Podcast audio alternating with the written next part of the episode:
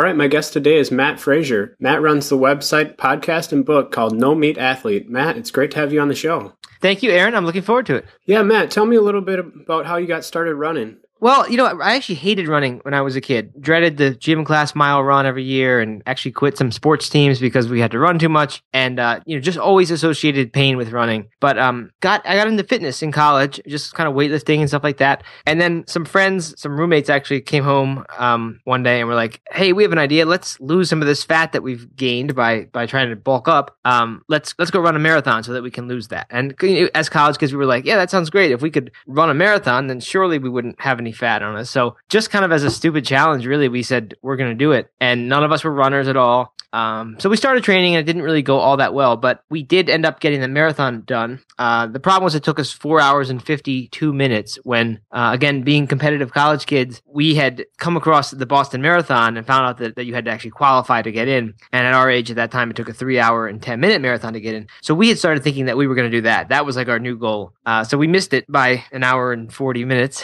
but then, uh, but then I got obsessed with it and for some reason just could not really couldn't stop until I until I qualified for Boston, and I had no idea that it would take me seven years, but uh, eventually I did get there. Gotcha. Wow. So you you actually dropped over hundred minutes from your the first time you ran your marathon. yeah, I did, and I mean, it's not that I got 100 minutes faster because the, the first hour of that time came off from just from learning how to train correctly so that I didn't get injured and could actually complete a full training program uh, and learning how to pace myself correctly. But, you know, I mean, all that stuff that, that you learn the first time you run a marathon. Uh, so, but yeah, I mean, but yeah, I, I truly did take 100 minutes off that first time to, to get down to Boston. Wow, that's, that's pretty incredible, Matt. So you, you call yourself the no meat athlete. So when did you get started with that? That was uh, in 2009 when I was I was at about a 320 marathon, but I was really frustrated. I gotten injured in my last one and was really starting to doubt that I would be able to take those last 10 minutes off. Because once you've taken 90 minutes off your marathon, 10 more minutes is just, you know, an eternity. Mm-hmm. So I didn't really know. I was kind of really doubting it. And then I got, at the same time, this ethical urge to become vegetarian, completely unrelated to running. I thought that going vegetarian would, would, you know, mean not enough protein, not enough calories, and would just be the total end of my marathon training, basically. But I was so fed up with the progress towards Boston at that point that I said, you know what, I'm just going to do it and go vegetarian and then see what happens. I'm going to start a blog about it to make it, you know, fun and just talk about this challenge. And maybe, maybe there will be some other people who are involved with it. And I mean, who are also vegetarian, but also want to be able able to run. And so I just I just started the blog then, and it turned out to do really well. And what shocked me was that six months after I went vegetarian, uh, I actually finally did take those last ten minutes off and qualify for Boston when I was expecting the exact opposite. So that you know from there I really didn't look back and, and said this works, and uh, kind of refined it since then. Mm-hmm. So you've been doing this since 2009. Have you? Have you noticed? Do you feel ever feel like you're missing out on anything by just eating plants and vegetables?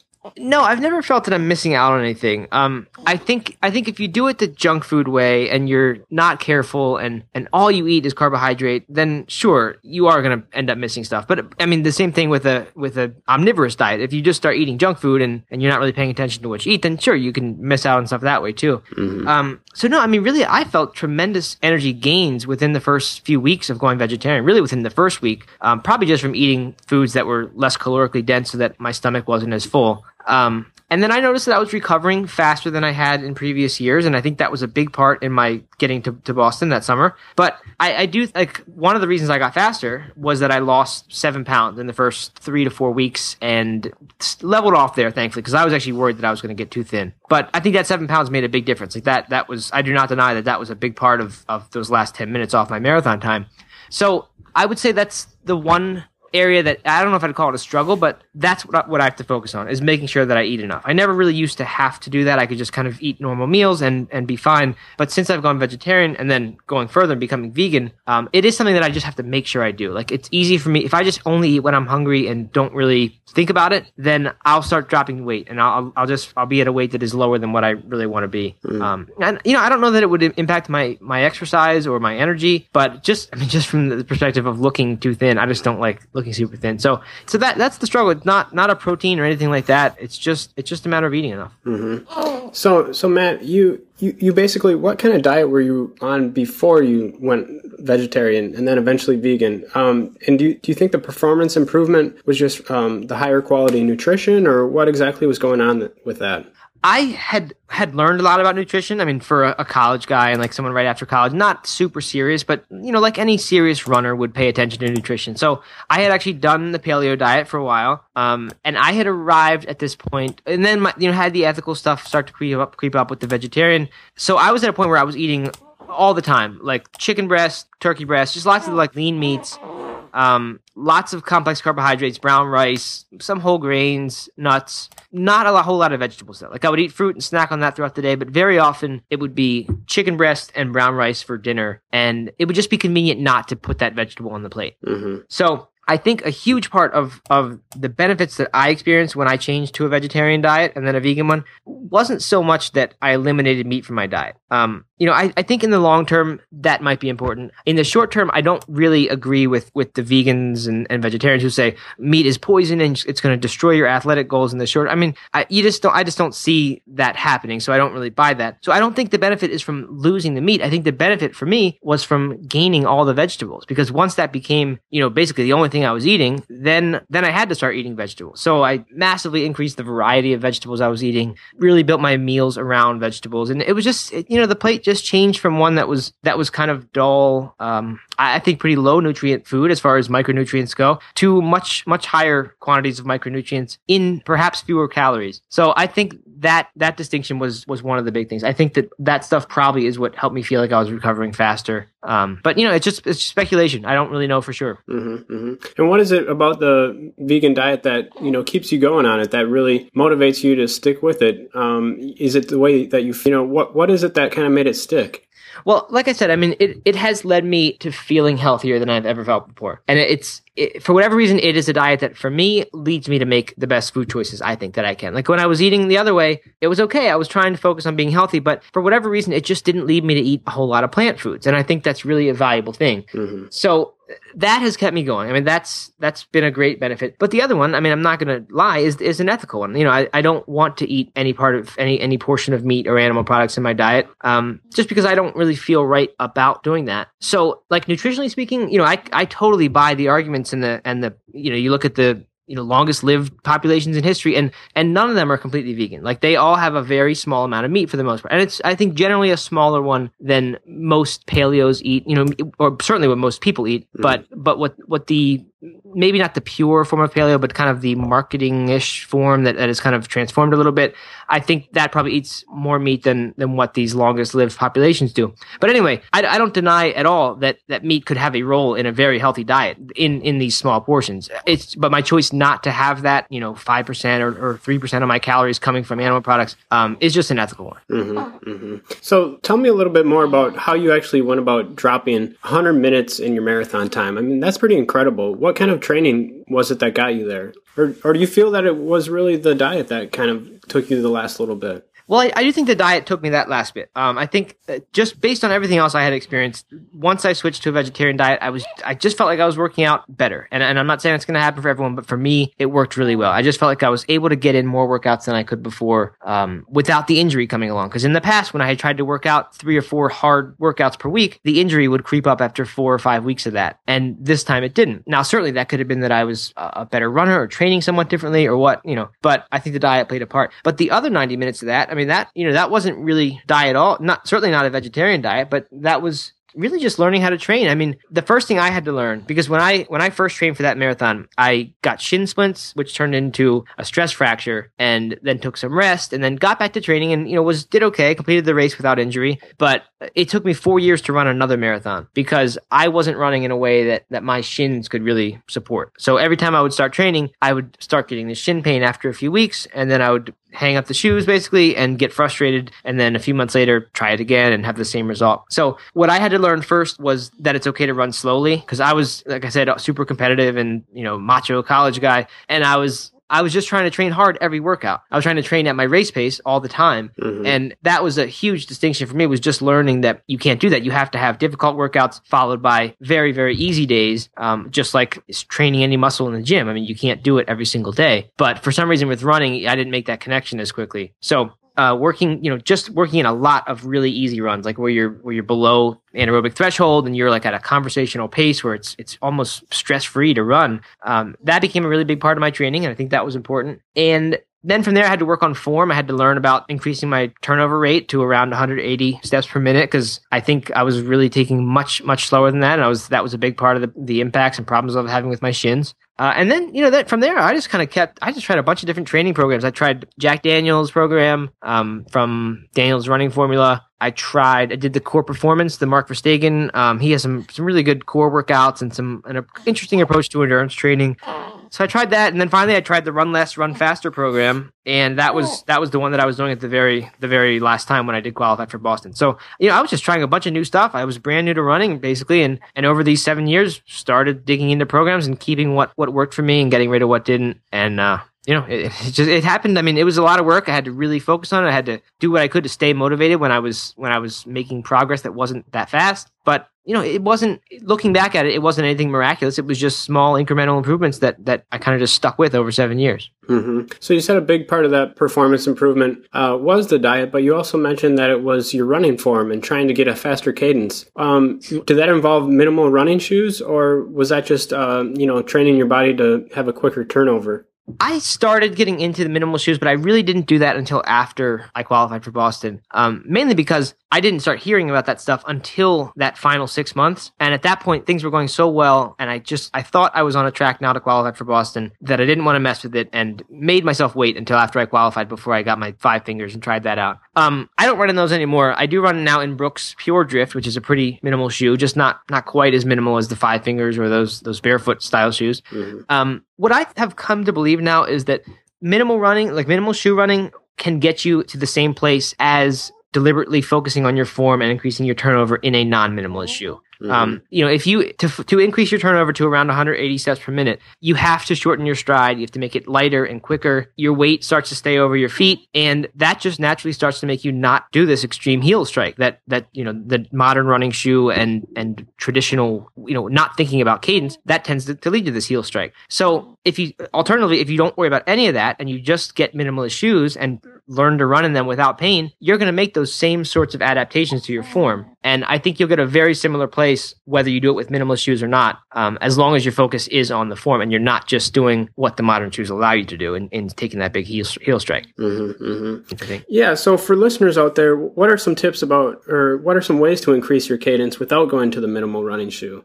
Well, what I did actually, and this was before it was a really popular thing. Like when I was, this was, this was, I don't know, six years ago now, getting into it, you couldn't just Google 180 beats per minute songs and find a whole list like you can now, which is mm. awesome. So by all means do that. You can get uh, a metronome. You can, most running stores have them. Um, so that's, that's all great. And you can, you can do that stuff. That works totally fine one thing that I did was just stand at a treadmill, and I didn't really like treadmill running, but for this purpose, I did it, and just kind of fix your stride with the clock on the treadmill and take three steps per second, and just make sure that every time that second ticks, you are on your basically your fourth step. You've taken three steps in each second, so that each time a new one happens, you're on the fourth one. Um, and that's kind of hard to explain in words, I guess, but maybe people can visualize it. So that's really what I did. I just did some some 20 minute to 30 minute runs where every single step was right in line with the clock on the treadmill, and after doing that for like two weeks, I felt like it was really starting to to become grooved and it wasn't something I had to think about all the time. And then after that, I would just check my watch now and then when I was running like on the trail um, and make sure that I, I was running along around that cadence. But getting a good song is great. If you can find one, you just Google it. Um, but that, that that's really helpful. Just have it in your headphones and just go with it.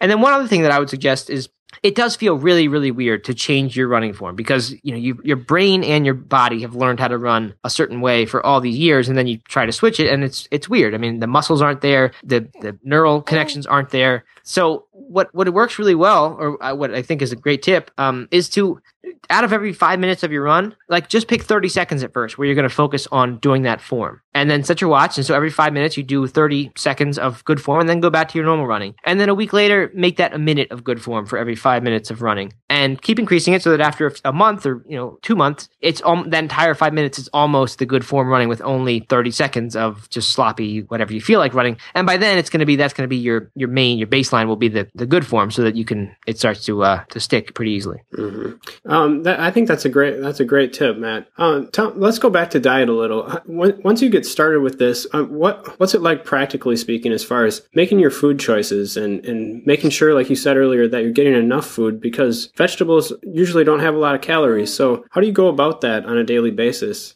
Well, one of the things that I did from the very beginning, because I was, like I said, I didn't know anything about this, and I didn't know, I, I was just so new to, to, vegetarianism and had never really thought about it much and just jumped into it. So I thought protein was going to be a huge issue. Mm-hmm. And I, I, found out that it's not that big an issue. But one thing I did from the very beginning was just make sure that in every single meal or snack I ate, of which I had probably six per day, um, that I included something that I viewed as a protein rich, calorie rich food. So this would be like if I was going to eat a bagel, I would spread almond butter on it or hummus on it. When I was having the smoothie that was mostly vegetables, back then I put some protein powder in there, but I've since stopped doing that. I would make sure to include that protein powder or some nuts and seeds that would give me some extra fats and protein, um, calories in general. So just all the time, if I was going to eat a big salad for a meal, make sure to add beans to it or although I'm eating less oil now, I, you know, make sure to put some oil on there, get the calories that way. So, you know, just all the time, make sure I don't fall into the rut of eating plain pasta with, with red sauce on it for my dinner. You know, I did not want to become that type of vegetarian. And, uh, and for the most part, I've been very successful in not doing that. So, practically speaking, I mentioned the big salad and the smoothie. Those are two things that I eat pretty much every single day. I'll start the morning with a raw smoothie. It has four tablespoons of nuts and seeds in it. You know, just a mix of flax seeds, chia seeds, walnuts, and pumpkin seeds. Um, some fruit, and then a bunch of greens in there, whatever greens I happen to have around and that that works really well. And then the the equivalent to that, sort of in the afternoon, is this massive salad, which is nutritionally very similar to that smoothie because a lot of the same stuff is there. It's just not blended up, and it's it's kind of savory tasting rather than sweet. Uh, but those two things really keep me on track. I feel like if I if I start eating junk food for a morning, you know, it's only a few more hours until then when I have that big salad, and it just kind of resets me and brings me back. So I can't really go off on too much of a you know like a tangent where I'm just eating junk food for two days. It just doesn't really happen very much with those two anchors in there. Mm-hmm. Are are there any special considerations that um, people, if they're thinking about you know, hey, this sounds like a great approach, and they wanted to try it, do they need to be careful about things like iron and B twelve?